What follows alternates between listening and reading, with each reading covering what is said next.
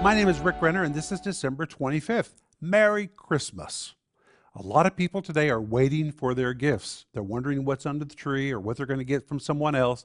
They're seeking all kinds of things. But there's one thing we should seek above all else, and that is found in Matthew chapter 6, verse 33, where Jesus says, Seek ye first the kingdom of God, and all these other things shall be added unto you. This word seek is the Greek word zeteo. It means to earnestly seek.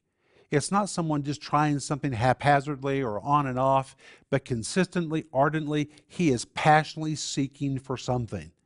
And Jesus says if the kingdom of God is your priority, if you're ardently, passionately seeking after the kingdom of God, God will see to it that you'll have everything else that you need. So rather than seek all the peripheral things, make the kingdom of God your highest priority. That is what you are to seek above all else, and God will make sure you get everything else you need. That's what I want you to think about today.